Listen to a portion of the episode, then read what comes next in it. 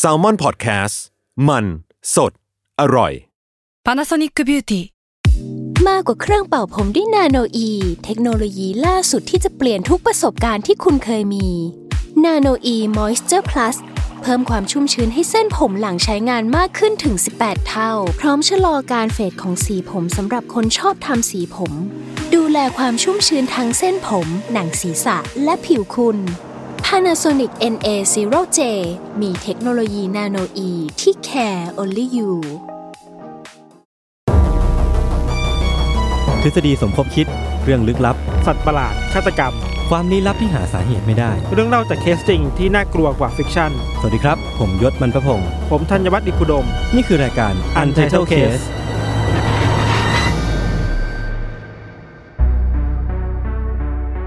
สวัสดีครับสวัสดีครับยินดีต้อนรับเข้าสู่รายการ Untitled Case ตอนที่66ครับผมวันนี้เราอยู่กันในธีมอะไรพี่ทัน Revenge ครับ Revenge หรือว่าภาษาไทยคือการล้างแค้นละกันแก้แค้นล้างแค้นเฮ้ยทำไมมันต้องเป็นการแก้แค้นกับล้างแค้นวะเพราะว่าเวลาเราพูดถึงความแค้นมันจะเป็นปมอะไรอย่างงี้ป่ะมีความแค้นแล้วต้องทำอะไรบางอย่างที่จะเอาคืนอ่ะอ๋อเพื่อล้างชำระล้างมันเวิร์บหน้ามันคือแก้กับล้างเออมันคือการคลี่คลายเนาะใช่ไหมแต่ว่าแก้กับล้างมันก็ไม่เหมือนกันป่าววะใช่ทำไมล้างมันคือให้แค้นหายไปอ่ะแต่แก้แค้นเนี่ยมันยังอยู่แต่มันยังอยู่ตรงนั้นหรือเปล่าแต่ปัญหาคือพอแก้ได้แล้วมันแก้ได้จริงหรือเปล่าอะไรเรื่อง revenge เนี่ยจริงๆไม่อาจจะไม่ต้องเกริ่นอะไรให้มันมากความนะพี่มันค่อนข้างที่จะเป็นคอนเซ็ปต์ที่ชัดเจนในตัวมันเองอยู่แล้วแหละว่าการที่คนเราสองคนมาเจอกันมันอาจจะมีทั้งเรื่องดีและก็เรื่องร้ายแล้วถ้าสมมติว่ามันเกิดคอนฟลิกต์เกิดขึ้นหรือว่าเกิดการบาดหมางกันเกิดขึ้นมันก็จะมีคนหนึ่งที่เป็นฝ่ายถูกแค้นและอีกฝ่ายหนึ่งก็ต้องตามมาแก้แค้นและการตามมาแก้แค้นนั่นแหละมันมักจะนำไปสู่เรื่องราวที่มันบานปลายใหญ่โตแล้วก็ลงเอยด้วยอะไรที่มันคาดไม่ถึงวันนี้ผมเริ่มก่อนครับเรื่องที่ผมจะเล่าเนี่ยมันเกิดวันที่16ธันวาคมปี2015ครับเฮ้ยเร็วๆนี้เองใช่ก็ไม่นานมานี้มันเกิดขึ้นที่ริมแม่น้ำรามคงคาซึ่งมันเป็นแม่น้ำสาขาของแม่น้ำคงคาอยู่ในรัฐอุตราขันธ์ทางตอนเหนือของประเทศอินเดียครับผมคือมีคนรีเควสต์มาแหละว่าให้เรา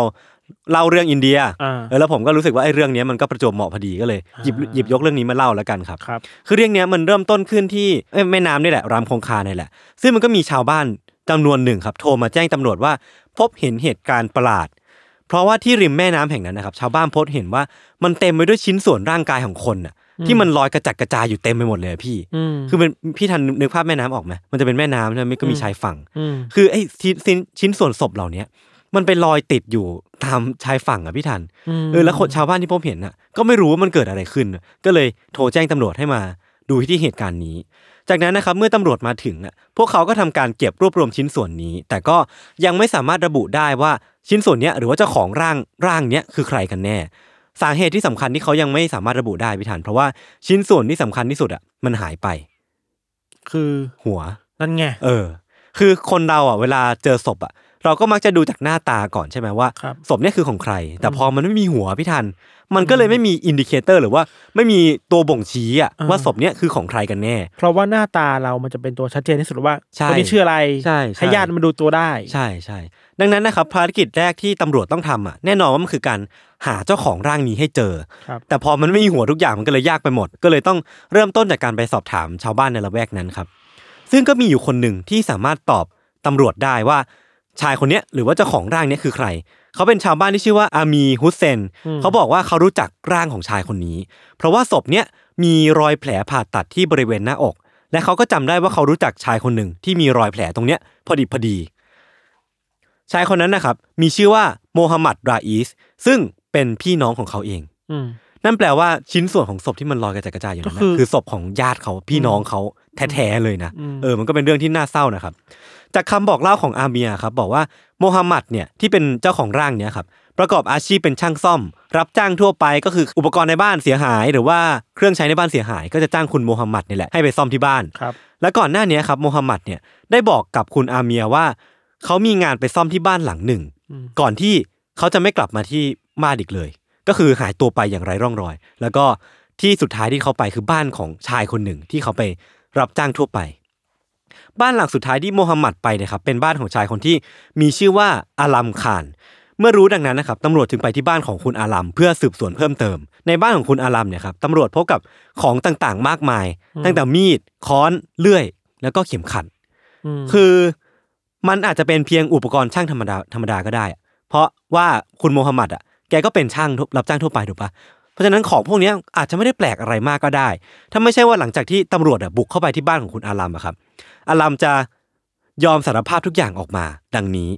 เขาสารภาพออกมาว่าเมื่ออาทิตย์ก่อนนะครับเขาได้ทำการชวนโมฮัมหมัดมาที่บ้านเพื่อสังสรรค์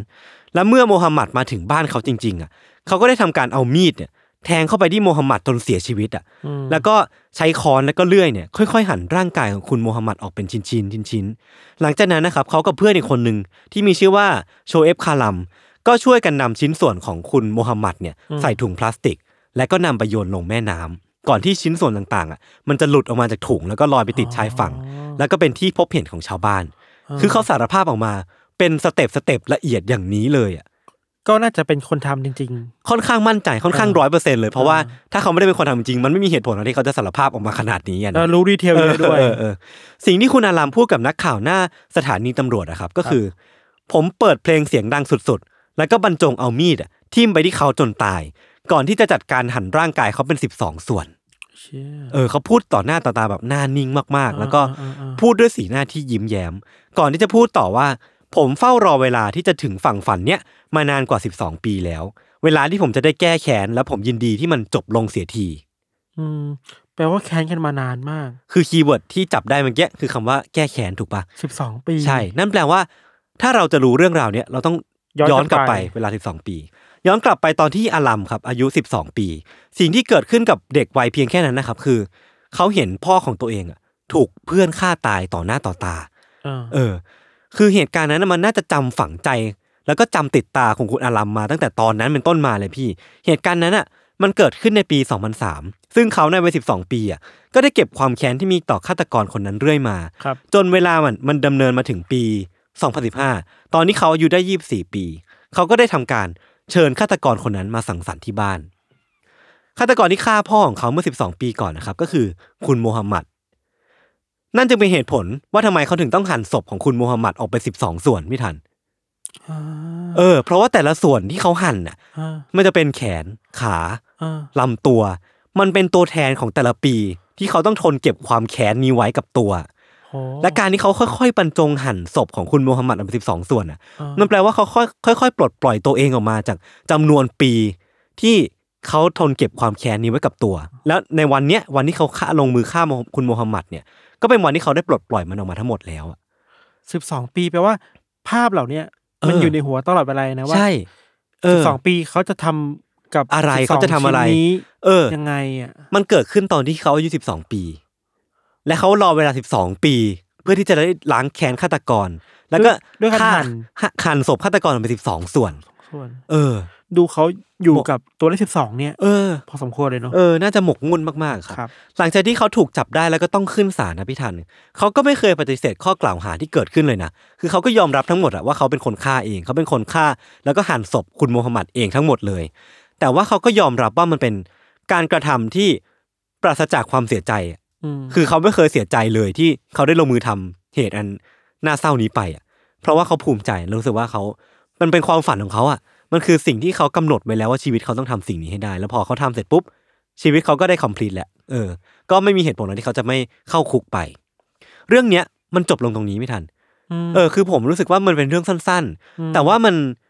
เป็นการล้างแค้นที่อธิบายการล้างแค้นได้ดีอ่ะมันน่ากลัวตรงที่12อ่ะเราว่านะใช่ๆคือมันเป็นการล้างแค้นที่มันมีแพชชั่นเกี่ยวกับการล้างแค้นน่ะคือผมเรียกการฆาตกรรมเหล่านี้ว่าเป็น crime of passion น่ะคือเป็นการฆาตกรรมที่มีแรงจูงใจที่มันเข้มข้นกว่าการฆ่ากันธรรมดามันคือการฆ่าเพื่อปลดปล่อยชำระล้างความแค้นที่ตัวเองมีออกไปอ่ะมันก็เลยนำไปสู่การฆ่าที่มันหั่นออกไป12ศพแล้วมันแฟนตาซีมากกว่าเราคิดถึงอย่างนี้เว้ยเราลองเสิร์ชคำดูอ่ะเวลาภาษาไทยเราไม่รู้ว่าคำว่าล้างแค้นมันมีคำไทยอื่นแทนได้ไหมนะแต่ภาษาอังกฤษอ่ะมันมีแทนคำว่า revenge ได้หลายอย่างอ่ะแบบvengeance อ่ะvengeance มันมีความอาฆาตเราคิดว่ามันเป็นแบบนั้นว่ะมันคืออีกเลเวลหนึ่งของการล้างแค้นอ่ะvengeance มันมีความแบบอาฆาตมากว่าต้องทำให้ได้อาฆาตมันคำเดียวกับฆาตกรรมเลยนะมันคือการหวังถึงตายมันคือหวังถึงตายแหละอาฆาตคือแบบ อารมณ์มันเข้มข้นมากเออก็จริงนะแล้วก็เราอยากรู้ว่า12 ปีเนี่ยมันแปลว่าความแค้นเนี่ยไม่ได้หายไปไหนเลยอ่ะใช่มันยังคงอยู่ในจิตใจของคุณอารัมอ่ะคงแค้นมากๆแหละน่าจะแค้นมากๆคือพี่ทันลองนึกภาพว่าตัวเองเป็นเด็ก12 ขวบอ่ะแล้วแบบมีเพื่อนพ่อมาเยี่ยมที่บ้านอ่ะแล้วเพื่อนพ่อคนนั้นอ่ะลงมือฆ่าพ่อของตัวเองต่อหน้าต่อตาเขาอ่ะพี่ทันแต่ด้วยความที่ว่าถ้ามันเหตุมันลงเอยขนาดนี้แล้วข้อมูลมันหายากอ่ะซึ่งผมก็ไม่แน่ใจว่าทำไมกฎหมายถึงจัดการกับคุณโมฮัมหมัดไม่ได้แต่ว่ามันก็เป็นเรื่องที่ในอินเดียเองอ่ะก็มีเรื่องราวพวกนี้เยอะเหมือนกันคือมันน่าจะเป็นเรื่องของกฎหมายเรื่องของชนชั้นเรื่องของสภาพสังคมวันนะพูดยากมากๆเลยเราไม่รู้หรอกว่ามันเกิดอะไรหลังจากนั้นใช่ใช่คือผมก็ไปลองหาข้อมูลเพิ่มเติมครับเกี่ยวกับสถิติของการฆาตกรรมในอินเดียในปี2016มาคือพบว่า3อันดับแรกของการฆาตกรรมอะครับหรือว่า motive of murder ในปี2016ของอินเดียเป็นดังนี้อันดับที่3เนี่ยเป็นเรื่องเงินทอง 2,300 เคสอันดับที่2เนี่ยเรื่องผลประโยชน์ที่ดิน 3,500 เคสส่วนอันดับที่1เนี่ยนำโด่งคือเรื่องความแค้นส่วนตัวหรือว่าความอาฆาตหรือการล้างแค้นเนี่ย 5,000 กว่าเคสอะต่อปีอะน่าสนใจซึ่งมันน่าสนใจมากๆว่าหรือว่าในสังคมในอินเดียมันมีเรื่องการล้างแค้นมาเกี่ยวข้องเยอะเพราะว่าสภาพสังคมมันกดดันแล้วมันมีการอะไรบางอย่างอยู่หรือเปล่าที่มันกดทับคนอื่นๆอยู่อ่ะคือผมก็ไม่แน่ใจตรงนี้เหมือนกันแต่ว่าก็เป็นเรื่องที่น่าพูดคุยผมก็ไปเจออีกเรื่องหนึ่งมาไม่ทันขอเล่าสั้นๆแล้วกันครับเรื่องเนี้ยเกิดขึ้นในปี2015ที่อินเดียเหมือนกันมันเกิดขึ้นในวันหนึ่งครับที่มีหมาตัวนึงเนี่ยดมกลิ่นอะไรบางอย่างได้คือมันก็ไปเดินไปตามหาต้นตอของกลิ่นนั้นเนาะแล้วก็พบว่าต้นตอของกลิ่นน่ะคือถุงพลาสติกที่ถูกซ่อนไว้ใต้กองอิฐกองหนึ่งคือหมาตัวนั้นนะครับก็ได้ทำการคาบสิ่งที่อยู่ข้างในออกมาซึ่งมันคือศพของเด็กผู้ชายคนหนึ่งที่อยู่ในสภาพไหม้ครึ่งตัวคือสภาพศพค่อนข้างที่จะโหดร้ายผมไม่อธิบายอะไรกันเนาะจากนั้นนะครับการพบเจอครั้งนี้ก็ถูกเป่าประกาศไปทั่วก่อนที่จะไปเข้าหูครอบครัวหนึ่งที่กำลังตามหาลูกชายวัย5 ขวบของตัวเองอยู่จากนั้นนะครับตำรวจก็ตามหาผู้ต้องสงสัยจนเจอเธอคนนี้เป็นเด็กอายุ13 ปีซึ่งสารภาพทุกอย่างออกมาจนหมดเปลือกเลยเธอบอกว่าเมื่อไม่กี่วันก่อนหน้านี้มีผู้ชายคนหนึ่งชื่อว่าริงกูได้เข้ามาพูดคุยกับเธอเขารู้ว่าเธอติดยาก็เลยล่อลวงเธอด้วยบอกว่าจะเอายามาให้และก็ได้ทำการข่มขืนเธอแค้นเขาเป็นอย่างมากเลยพี่ทันจึงหาวิธีทางที่จะแก้แค้นให้ได้และเธอก็ได้รู้ว่าชายที่ชื่อว่าริงกูที่เป็นคนข่มขืนเธอเนี่ยมีลูกชายวัย5 ขวบอยู่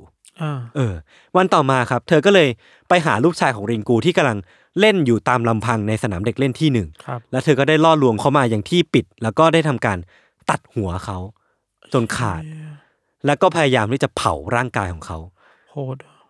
เด็ก5 ขวบเนี่ยโดนตัดหัวแล้วก็โดนเผาร่างกายก่อนที่จะเอาศพของเด็ก5 ขวบเนี่ยไปใส่ไว้ในถุงแล้วก็ไปซ่อนไว้ใต้กองอิฐก่อนที่จะหมาจะมาเจอแล้วก็เป็นเรื่องราวบานปลายใหญ่โตมันเป็นอะไรประมาณนี้พี่ทันคือมันมีอีกหลายเคสมากเลยในอินเดียที่การล้างแค้นมันค่อนข้างโหดส่วนใหญ่มันจะเป็นเรื่องของคนที่โดนข่มขืนแล้วก็ไปล้างแค้นนั่นแปลว่าเรื่องที่เราน่าจะพูดถึงกันน่ะมันคือเรื่องของการข่มขืนในอินเดียพี่จริงๆน่าจะพูดถึงการข่มขืนทุกประเทศทั่วโลกอ่ะว่ามันเป็นสิ่งที่ไม่ควรเกิดขึ้นโดยซ้ำปัญหาหนึ่งเวลาเราพูดถึงการข่มขืนน่ะคือแล้วพอมีคนไปแจ้งคดีแจ้งความเข้าสู่กระบวนการยุติธรรมตั้งแต่ตำรวจอัยการศาลน่ะมันบกพร่องตรงไหนบ้างอ่ะใช่ใช่ใช่คือบางทีแม้แต่ผู้ที่ไปแจ้งความเองอ่ะก็ไม่ถูกใส่ใจอ่ะบางคนตำรวจบางคนเราเคยได้ยินคดีมาหลายคดีเนาะที่แบบชอบมาโทษเหยื่อตั้งแต่แรกใช่แต่งตัวอย่างนี้ทำไมคือมันไม่ควรมีใครโดนคำพูดนั้นใส่ด้วยซ้ำใช่ใช่แล้วก็อย่างหนึ่งคือมันตั้งคำถามกับกระบวนการยุติธรรมได้แหละว่าคุณเทคกับคดีเหล่านี้จริงจังแค่ไหนเนาะคือมันมีการ victim blaming เกิดขึ้นเยอะมากว่าเหยื่อที่ตลอดกระบวนการอ่ะใช่ใช่แล้วเวลาเจอเหตุการณ์อย่างเงี้ยพี่ทันคือผมอ่ะก็เข้าใจเอาเองว่าเวลาขึ้นศาลอ่ะมันต้องเคส by เคสไปเนาะคนที่โดนข่มขืนน่ะก็จะควรจะถูกได้รับความยุติธรรมในเรื่องของเขาที่เขาโดนกระทำแต่ว่าการที่เขาไปลงมือแก้แค้นแล้วถึงกับไปฆ่าลูกหรือว่าไปฆ่าคนที่ข่มขืนเองอ่ะอันนี้ก็ต้องพิจารณาเป็นเคส by เคสไปว่าการกระทำนั้นควรจะได้ถูกตีความยังไงก็เป็นเรื่องที่พูดยากแต่ว่าก็ควรจะพูดถึงเนาะต้นตอมันปัญหาคืออะไรใช่ไหมครับโอเคครับประมาณนี้ครับก็พักฟังเบรกโฆษณาสักครู่ก่อนจะกลับมาฟังเรื่องของพิธันในเบรกหน้านะครับ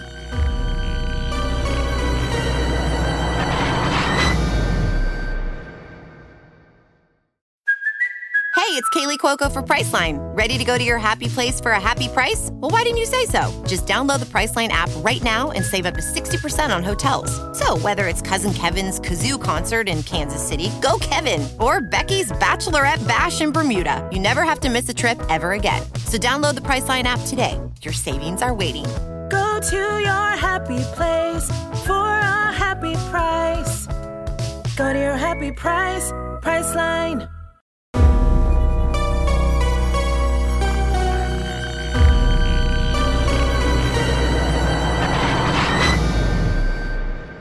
ครับผมกลับมาในเบรกนี้นะครับเรื่องของเราเนี่ยก็ก่อนที่จะเข้าเรื่องจริงๆอ่ะเราคิดว่าหลายคดีที่เราไปเคยพูดมาหรือครับไปเคยเล่ามามันก็มีกลิ่นของความล้างแค้นอยู่หลายเรื่องนะใช่ใช่แต่ที่เราอาจจะไม่สามารถจับต้องได้ว่ามันเป็นความแค้นต่อคนบุคคลหรือว่าสังคม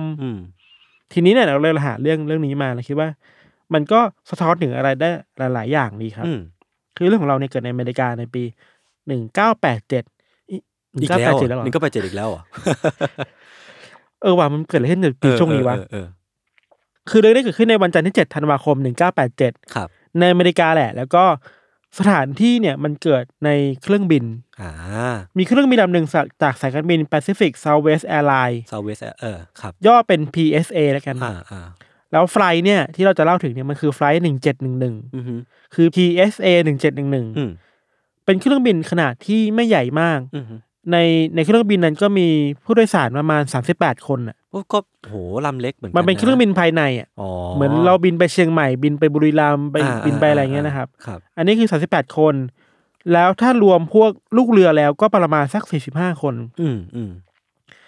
ตามตารางของการบินนะครับเครื่องบินลำนี้จะออกเดินทางจากสนามบินนานาชาติใน LA ในเวลาประมาณสัก 15:30 น.เพื่อไปจุดหมายปลายทางที่ซานฟรานถึงประมาณ 4:40 น.อันนี้คือตามสเกดูลตามปกติเนาะพอเครื่องบินมันออกเทคออฟออกไปแล้วอ่ะเดินทางไปถึงประมาณ 4:10 น.อ่ะทางเจ้าหน้าที่สนามบินก็พบว่าเครื่องบินลำนี้มันดูเหมือนจะออกนอกเส้นทางไปว่ะฮะแล้วพอผ่านไปอีกประมาณสัก 4-5 นาทีอ่ะมันก็มีข่าวร้ายขึ้นมาว่าเครื่องบินไฟท์1711เนี่ยได้ประสบอุบัติเหตุตกลงไปยังบริเวณเนินเขาของภูเขาอีกที่หนึ่งภูเขาที่เนี่ยชื่อว่าซานลูเซียอยู่ในแคลิฟอร์เนียคืออีกนิดนึงอ่ะก็จะถึงปลายทางแล้วอ่ะก็ตกลงมาก่อนชนก่อนนะครับจากเหตุการณ์นี้ครับมีทางเจ้าหน้าที่ตำรวจ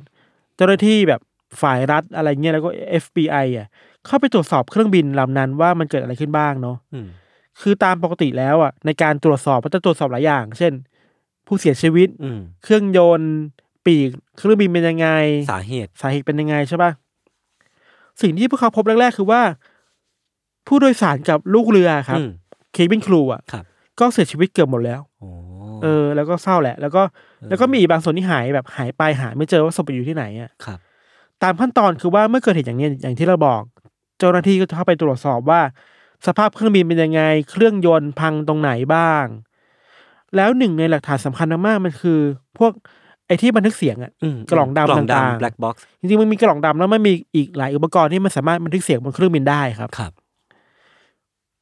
FBI ก็เลยเอาของพวกเนี้ยกลับไปตรวจสอบพอเวลาผ่านไปประมาณสัก2วันน่ะ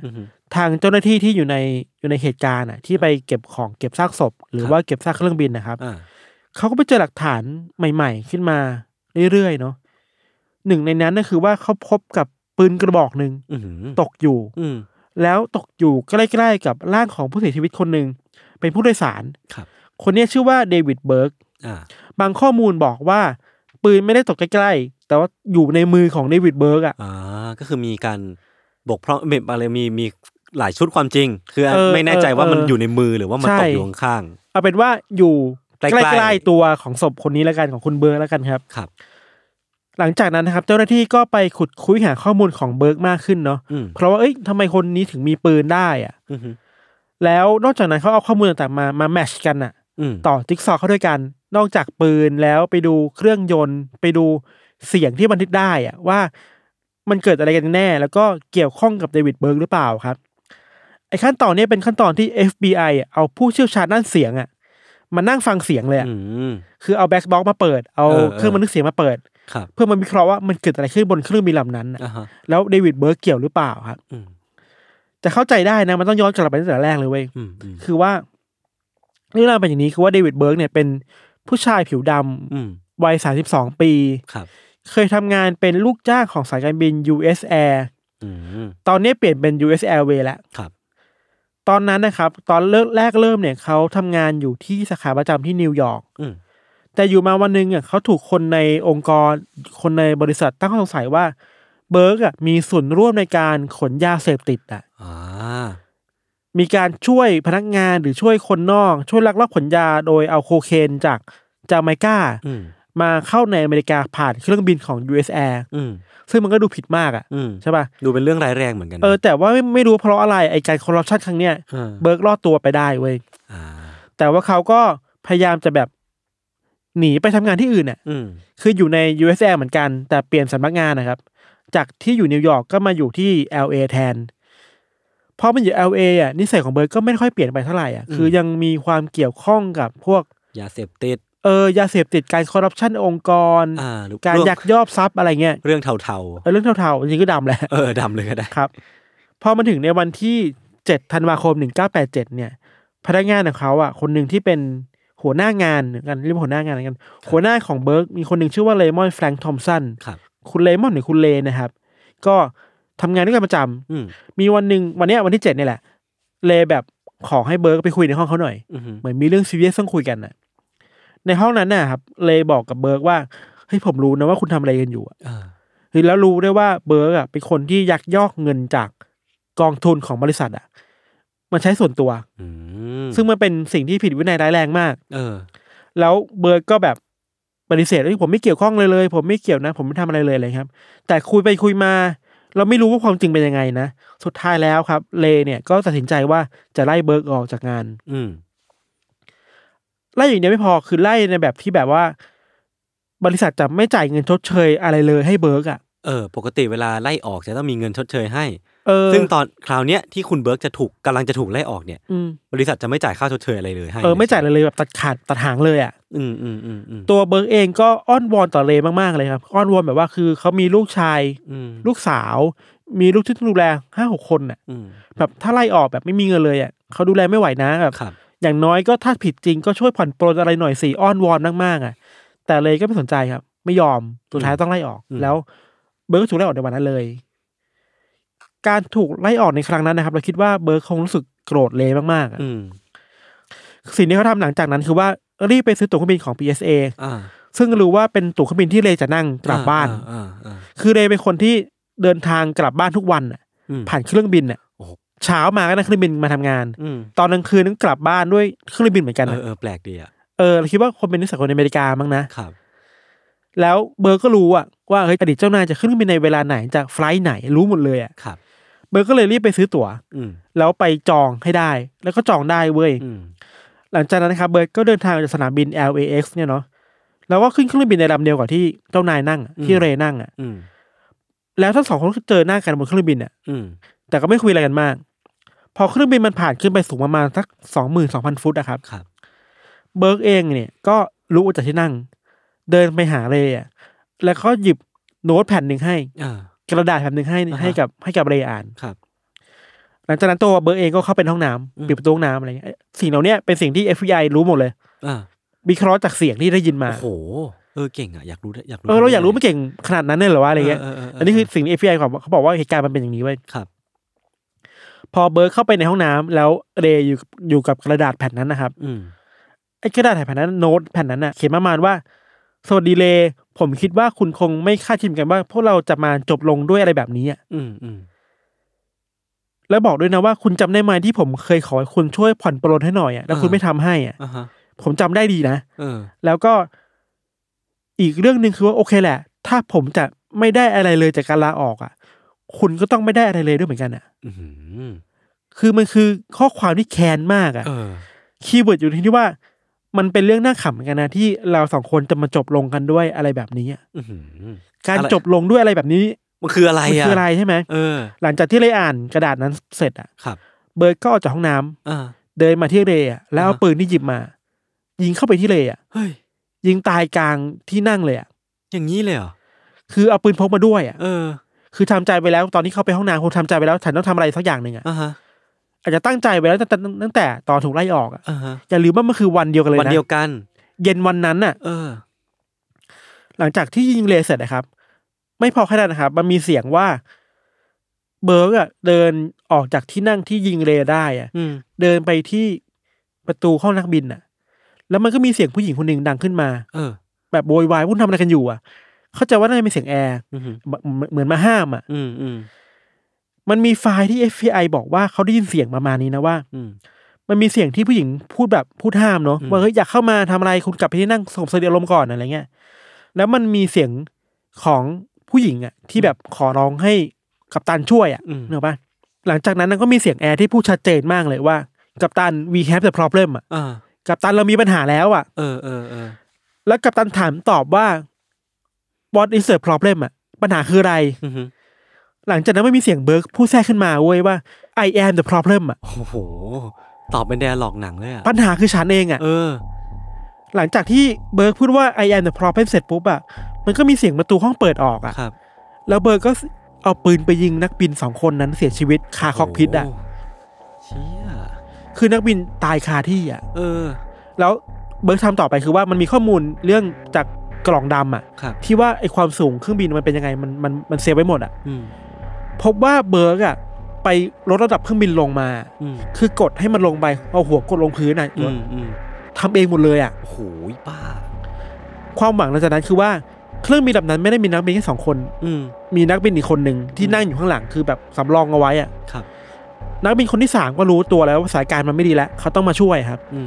แต่ในระหว่างที่เขากำลังเดินออกจากที่นั่งเพื่อมาที่คอกพิทอ่ะเบิร์กก็ยิงใส่ทีนึงอ่ะคือตายหมดเลยทั้ง3คนเรียกว่าความหวังสุดท้ายของการรอดชีวิตอ่ะดับไปแล้วสุดท้ายแล้วคือเบิร์กก็เดินออกมาจากที่นั่งของนักบินมันนั่งอยู่ตรงกลางเครื่องบินอ่ะแล้วก็นั่งรอเวลาที่หัวเครื่องบินจะล่วงลงไปแล้วเข้าใจบรรยากาศในเครื่องบินป่ะไม่ได้มีแค่เบิร์กกับนักบินนะมีผู้โดยสารอีก38คนอ่ะเกือบ40คนที่ไม่รู้จะทำยังไงแล้วอ่ะมันน่าสงสารบางข้อมูลบอกว่าเบิร์กฆ่าตัวตายยิงตัวเองตายแต่บางข้อมูลบอกว่าหลังจากที่ตรวจสอบศพของเบิร์กแล้วพบว่าไม่มีร่องรอยแบบนั้นน่ะแปลว่าเขาก็รอบ่งโลกด้วยเหมือนกันอ่ะโอ้โหผมเศร้าอ่ะผมมันมีผู้บริสุทธิ์ที่ต้องมาเสียชีวิตที่ไม่รู้เรื่องกับความแค้นของสองคนนี้เลยนะเยอะเกินไปอ่ะคำถามอย่างนึงคือว่าเราเบิร์กพกปืนขึ้นไปได้ยังไงอ่ะใช่FBI ไปตรวจสอบเจอว่าเบิร์กใช้สิทธิพิเศษของการเป็นพนักงานอ่ะเข้าไปโดยที่ไม่ต้องมีการตรวจสอบอาวุธปืนอ่ะเพราะว่าอันนี้ผมเดาเนี่ยเพราะว่าการถูกไล่ออกของคุณเบิร์กเนี่ยอาจจะยังไม่ได้ถูกประกาศใช่ใช่คนก็เลยเข้าใจว่าเป็นพนักงานอยู่บางคนบอกว่าแค่มองหน้ากันก็รู้แล้วคนนี้ชื่อเบิร์กอ่ะมันก็เลยง่ายผิดปกติแค่พยักหน้าก็เข้าไปได้แล้วอะไรเงี้ยแล้วผมมองว่ามันเป็นแบบสายการบินในประเทศด้วยปะใช่มันก็อาจจะละหลวมกว่าอาจจะไม่เข้มงวดแล้วอย่าลืมว่าความเข้มงวดมากๆมันเกิดขึ้นหลังจากในวันๆน่ะใช่ในช่วงเวลาปีประมาณ1987มันยังไม่เข้มงวดขนาดนี้อ่ะเข้าใจแล้วเข้าใจได้หลังจากนั้นก็มีคำถามเกิดขึ้นมากมายเลยอ่ะมันมีนักข่าวไปทำข่าวเยอะมากมีนักข่าวคนนึงไปคุยกับคนที่เป็นญาติของผู้เสียชีวิตนะครับเขาถามว่าถ้าเบิร์กแค้นจริงๆอ่ะก็ไม่ผิดอะไรที่เขาจะแค้นแต่ว่าทำไมต้องเอาชีวิตกว่า50คนน่ะใช่ไปเกี่ยวข้องกับความแค้นของเขาด้วยวะนั่นสิอันนี้คือเป็นคำถามที่เราหน้ามานั่งพูดคุยกันมากๆแล้วก็มีคนวิเคราะห์อีกว่าสิ่งที่เบิร์กแค้นน่ะเบิร์กอาจจะไม่ได้แค้นแค่ตัวเกรย์ที่เป็นเจ้านายแต่แค้นองค์กรในฐานะภาพรวมอ่ะแต่มันก็ไม่แฟร์อยู่ดีถ้าคุณแค้นองค์กรคุณก็ควรจะหาวิธีที่มากกว่านั้นหรือเปล่านะคือเขาอาจจะมองว่าการที่ทำให้สายการบินมันล่มหรือว่าเครื่องบินมันตกอ่ะก็คือทำลายภาพลักษณ์องค์กรใช่ไปด้วยแต่แม่งก็แบบมีคนตายเยอะอ่ะไม่เกี่ยวข้องเลยนะไม่ควรอ่ะบ้าหรือเปล่าคือความแค้นมันเข้าใจได้มันก็อยู่ในระบบของมันไปถ้าจะสู้อ่ะแต่นี่คือโอเคแหละแต่แง่หนึ่งเราก็เข้าใจเขานะว่าจะมีความแค้นอยู่เต็มอกจริงๆอ่ะสมมุติว่าถ้าถูกกันแกล้งให้ออกจากงานอ่ะแต่ว่าเราก็ต้องไม่ปฏิเสธข้อเท็จจริงว่ามันมีคนที่เสียชีวิตโดยที่ไม่รู้เรื่องเลยใช่ใช่ใช่อีกอย่างหนึ่งที่คนตั้งคำถามเยอะคือว่าไอ้ระบบการตรวจสอบความปลอดภัยของสนามบินน่ะมันดีแค่ไหนอ่ะ หลังจากที่เกิดเหตุการณ์นี้ครับมันก็มีการเปลี่ยนนโยบายใหม่คือว่าไม่ว่าคุณจะเป็นแอร์โฮสเตสเป็นนักบินหรือว่าพนักงานน่ะต้องตรวจสอบอย่างเข้มข้นก่อนถึงจะขึ้นไปบนเครื่องบินได้มันก็เป็นการสุภาษิตเขาเรียกว่านะบัวหายล้อมคอกอ่ะแบบนึงแต่มันก็โอเคแหละมันก็จำเป็นต้องทำแหละสุดท้ายแล้วหลายๆ policy ที่มันเกิดขึ้นบนโลกใบนี้ก็เกิดจากอุบัติเหตุก่อนหรือว่าเกิดจากโศกนาฏกรรมก่อนอ่ะเราถึงจะรู้ว่าไอ้สิ่งที่เรามีอยู่อ่ะมันไม่เวิร์คแล้วมันก็ต้องมีการเปลี่ยนแปลงแต่ว่าสิ่งที่มันดีกว่าคือถ้าคุณสามารถวิเคราะห์ความเสี่ยงได้ก่อนหน้านั้นล่ะว่าคุณจะควบคุมคนที่พกอาวุธปืนในองค์กรคุณยังไงอ่ะมันก็อาจจะไม่เคยเห็นการนี้ก็ได้ไงนึกว่ามันก็เป็นไปได้ทั้งสองทางครับอีแบบหนึ่งคือนี้เราคิดไปไกลหน่อยคือว่าถ้าเบิร์กมีความแค้นจริงในฐานะที่ถูกไล่ออกจากงานโดยที่ไม่เป็นธรรมอ่ะมันแปลว่าไอ้ระบบที่เราเรียกว่าสหภาพแรงงานอ่ะมันเลยสำคัญมากกับองค์กรทุกวันนี้อ่ะอินเคสว่าถ้าคุณเบิร์กไม่ได้ทำผิดอะไรจริงหรือว่าถ้าทำผิดจริงแล้วการไล่ออกโดยแบบนั้นอ่ะมันเป็นยังไงนะหรือว่ามันมีช่องทางได้ร้องเรียนหรือเปล่าอ่ะถูกปะอินเคสว่าเขาไม่ได้ทำใช่ใช่แต่ถ้าเขาทำจริงๆแล้วอะไรที่ทำให้เขาเป็นแบบนั้นอ่ะใช่ปะมันก็มีสาเหตุอีกอะไรเงี้ยครับอีกเรื่องนึงที่เราอยากคุยคือว่าไอ้สายการบินอ่ะที่เราคิดว่ามันปลอดภัยอ่ะใช่มันก็ไม่ปลอดภัยหรอกก็ไม่ปลอดภัยหรอกคดีนี้มันเป็นทางไฮแจ็คด้วยเหมือนกันนะใช่ใช่ใช่ใช่ไหมมันคือไฮแจ็คแหละมันคือการเอาอาวุธขึ้นไปบนเครื่องบินซึ่งมันก็คือการไฮแจ็คแหละมันคือการยิงทั้งคนที่เขาแค้นแล้วก็กับทางเครื่องบินด้วยอ่ะนั่นสิถ้าจะแก้คือระบบต้องดีแล้วเข้าใจว่าคนที่มีปัญหาคืออะไรอ่ะแล้วจะแก้คนที่มีปัญหาได้ยังไงได้บ้างจะเรียนรู้จากสิ่งเหล่านี้ได้ยังไงบ้างครับก็ประมาณนี้แหละที่เราคิดว่าเป็นเรื่องที่น่าจะมาคุยกันแล้วประเด็นนึงที่น่าคุยคือที่เราบอกไปข้างต้นน่ะคือว่าบางคนวิเคราะห์ว่าเบิร์กไม่ได้แค้นแค่ตัวเจ้านายแต่แค้นองค์กรในฐานะภาพรวมอ่ะเราเลยคิดถึงว่าเวลาคนเรามันแค้นต่อระบบอ่ะมันทำอะไรได้บ้างไหมวะ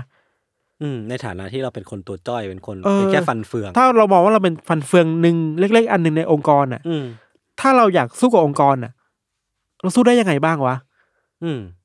ในแง่นึงเราก็เข้าใจได้ว่ามันสู้ได้ยากมากเหมือนกันนะที่จะแค้นองค์กรแล้วจะแบบจะเปลี่ยนองค์กรยังไงอ่ะแค่เราคนเดียวอาจจะสู้ไม่ได้ยากเหมือนกันอาจจะต้องแบบไปดูว่ามีฟันเฟืองตัวอื่นที่อยากจะร่วมอุดมการณ์กับเราหรือเปล่าใช่ใช่แล้วก็อีกเรื่องนึงอันเนี้ยไม่ค่อยเกี่ยวกับเรื่องนี้เลยแต่เวลาเราพูดถึงความแค้นที่คนมีกับองค์กรอ่ะมันมีหนังหรือซีรีส์หลายเรื่องที่มันพูดเรื่องแบบนี้เว้ยสนุกมากเราเพิ่งดูซีรีส์ญี่ปุ่นเรื่องนึงชื่อว่าฮันซาวะนาโอกิไปในธนาคารคนนึงเหมือนเคยดูเพื่อนผมเคยส่งให้ดูอยู่มี2ภาคภาค2เพิ่งจบไปแล้วก็มันพูดถึงเรื่องชีวิตของผู้ชายคนหนึ่งที่แค้นธนาคารมากที่ไม่ยอมปล่อยเงินกู้ให้กับพ่อเขาอ่ะสุดท้ายพ่อเขาก็ตายอ่ะแล้วก็ต้องตั้งใจว่าจะเป็นนายธนาคารเพื่อมาแก้แค้นธนาคารเว้ยโอ้โหพล็อตแบบญี่ปุ่นเพื่อเป็นระบบให้มันดีขึ้นอะไรเงี้ยครับก็น่าสนใจดีเหมือนกันก็ประมาณนี้ครับทางเราครับโอเคครับสำหรับวันนี้เรื่องที่ผมและพี่ธันเตรียมมาก็มีประมาณนี้ไว้ติดตาม Under the Case ต่อได้ในอีพิโซดต่อๆไปทุกช่องทางของ Salmon Podcast เช่นเคยวันนี้พวกผม2คนก็ลาไปก่อนสวัสดีครับ